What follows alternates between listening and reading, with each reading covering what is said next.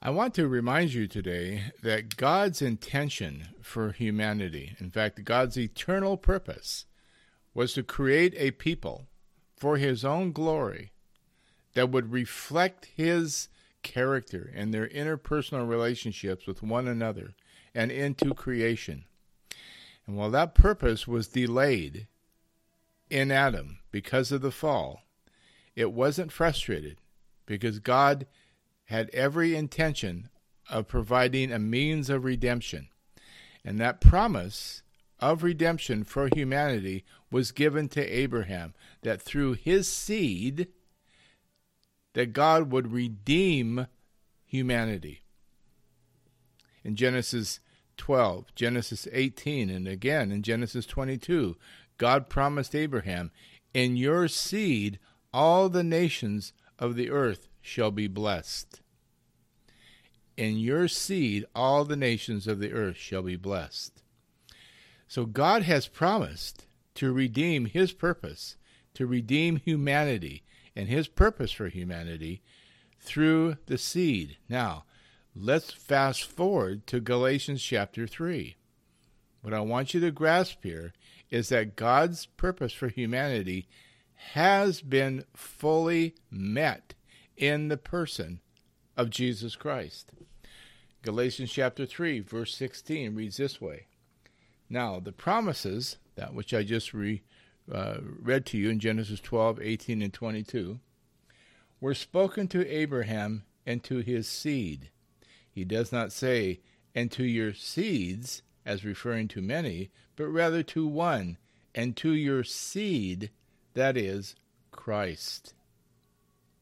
And then Paul goes on to say in verse 17, And what I am saying is this the law, which came 430 years later, does not invalidate a covenant previously ratified by God so as to abolish the promise.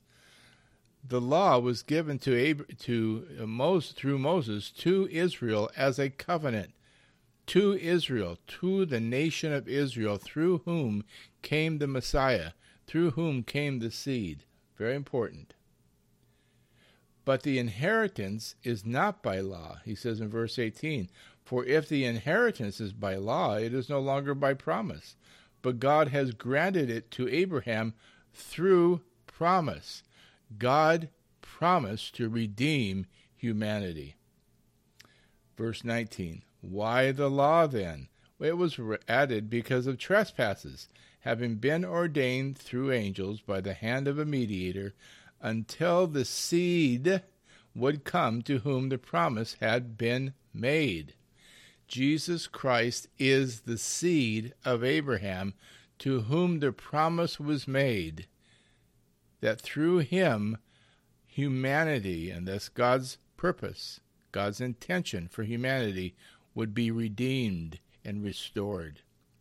In the person of Jesus Christ, God's glorious intention for humanity, God's, God's glorious and purpose for humanity has been realized. Now, drop down to verse 26, verse 24 actually. Therefore, the law has become our tutor unto Christ, so that we may be justified by faith. But now that faith has come, we are no longer under a tutor. Now, this is not a chronological, a personal chronology here. This is a redemptive chronology. In other words, faith has come. We are no longer under law. We are no longer under the tutor because we have the seed who has come, Christ. A lot of people still think, a lot of people still interpret this verse to say that you have to come through the law to get to Christ. And that's not at all what Paul is saying. Quite on the contrary. He is saying, verse 25, but now that faith has come, we are no longer under a tutor. For you are all sons of God through faith in Christ Jesus. We are not sons of God through law. We are sons of God through faith in Christ Jesus. And not just sons of God in some sentimental fashion, but in a um, genuine sharing and partaking in the divine nature through Christ Jesus. Verse 27 For all of you who were baptized in Christ have clothed yourselves with Christ. There is neither Jew nor Greek, there is neither slave nor free man, there is no male or female and female, for you are all one in Christ Jesus. And if you belong to Christ, mark this down now, then you are Abraham's seed, heirs according to the promise. Everything that God promised to Abraham has been fulfilled in Jesus, and we are in Jesus, therefore it has been fulfilled in us, even though it has not yet been fully realized. I hope you listen to this brief little exhortation several times so you can come to understand the glory of the position that you are in in Christ Jesus. God has fulfilled his purpose for humanity in Jesus Christ. And one day, because we are in him, it will be fully realized. Our, we will have rede- uh, redeemed bodies, glorified bodies that, that are like his. We will be in a new heaven and a new earth. There is so much glory yet to come. But that doesn't take away at all from the fact that we are now children of God in Christ Jesus. That God's glorious redemptive purposes have been met in Christ and are being met in us because we are in Christ. John says it this way in his first epistle, beginning in chapter 3 See, or look, or behold, how great a love the Father has given to us, that we would be called children of God. Now, once again, he is not referring there to children of God in some sentimental universal fashion. He's speaking very specifically of those who are in Christ, who participate with Christ, who are being conformed into his image, who share Christ's nature. We have a new nature in Christ. We are a new creation in Christ. We are a new humanity in Christ. We are the children of God. And we are, he says. For this reason, the world does not know us because it did not know him. That was verse 1, chapter 3 of 1 John. Listen, if the world knows you and you know the world and you get along fine with the world, that's a problem. Because that's not what happened with Jesus. And anybody who is in Christ ought to walk as he walked, talk as he talked act as he acted, be as he was in the world. And frankly, the world hated him and will hate us too. But we continue to do the will of the Father. We continue to speak the truth in love. We continue to be Christ into the world, not because of how they will respond, or nor do we try to manipulate how they will respond. But the world does not know us because it did not know him. Verse 2 Beloved, now we are children of God, and has not yet been manifested what we will be. We know that when He is manifested, we will be like Him, because we will see Him just as He is. The day is coming, my friends, if you are in Christ, when you will see Jesus in his glorified state.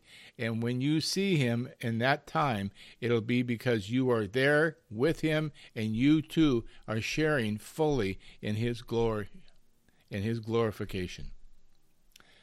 Verse 3. Now here's where Christian recovery comes in. And everyone who has this hope fixed on him purifies himself just as he is pure. The Christian life, beloved, is not about romance, finance, self realization, or attaining the American dream. It's not even about ministry success. It's not about building a big church. It is about becoming like Jesus. That is where our hope lies. Our hope is in the fact that God has fulfilled his promise to Abraham in Jesus Christ. And because we are in him, that promise has been fulfilled in us as well, because we are in Christ, the seed of Abraham. Our hope, therefore, is in the fullness of our redemption, yet to be fully realized, though it is at work within us now. We are in a now and not yet state. This is our motivation. Our motivation is that our hope is not fixed on the things of this world. As important as family is, it's not family. As important as our careers may be, it is not our career. As important as trying to make a difference in society could be, that's not our hope. Our hope is fixed on Jesus and becoming like Him. And when you grasp this, when you are fully able to grasp this reality, that God is at work in you right now, conforming you into the image of His Son in thought, word, deed, and character, you will realize that, and that hope will well up inside of you, and you will be motivated, excuse me, to purify yourself from anything that's not Him. See, this just makes the simplicity and purity of devotion so easy to grasp because you're simply focused on Jesus. And anything that's not Him pales in comparison to Him. When you understand that, all your longings, all your longings for, for marriage and for family, for uh, meaningful work, or whatever other legitimate longings that we can have as human beings, all find their place. And they all are secondary to the hope that we have, the passion that we develop for becoming like Jesus, because that is God's paramount purpose in your life. It is the purpose for which He causes all things to work together for good. Perhaps you're not in Christ. Perhaps you're listening to the sound of my voice and you have yet to come to Christ, to place your faith in Him. Let me encourage you to do that today. To be done with the old Adamic way of living, the way of rebellion, the way of chaos, pain, and misery. Because trust me, my friend, it's not going to get any better. You're staring death in the face, and you're staring eternal death as well. Come to Christ today.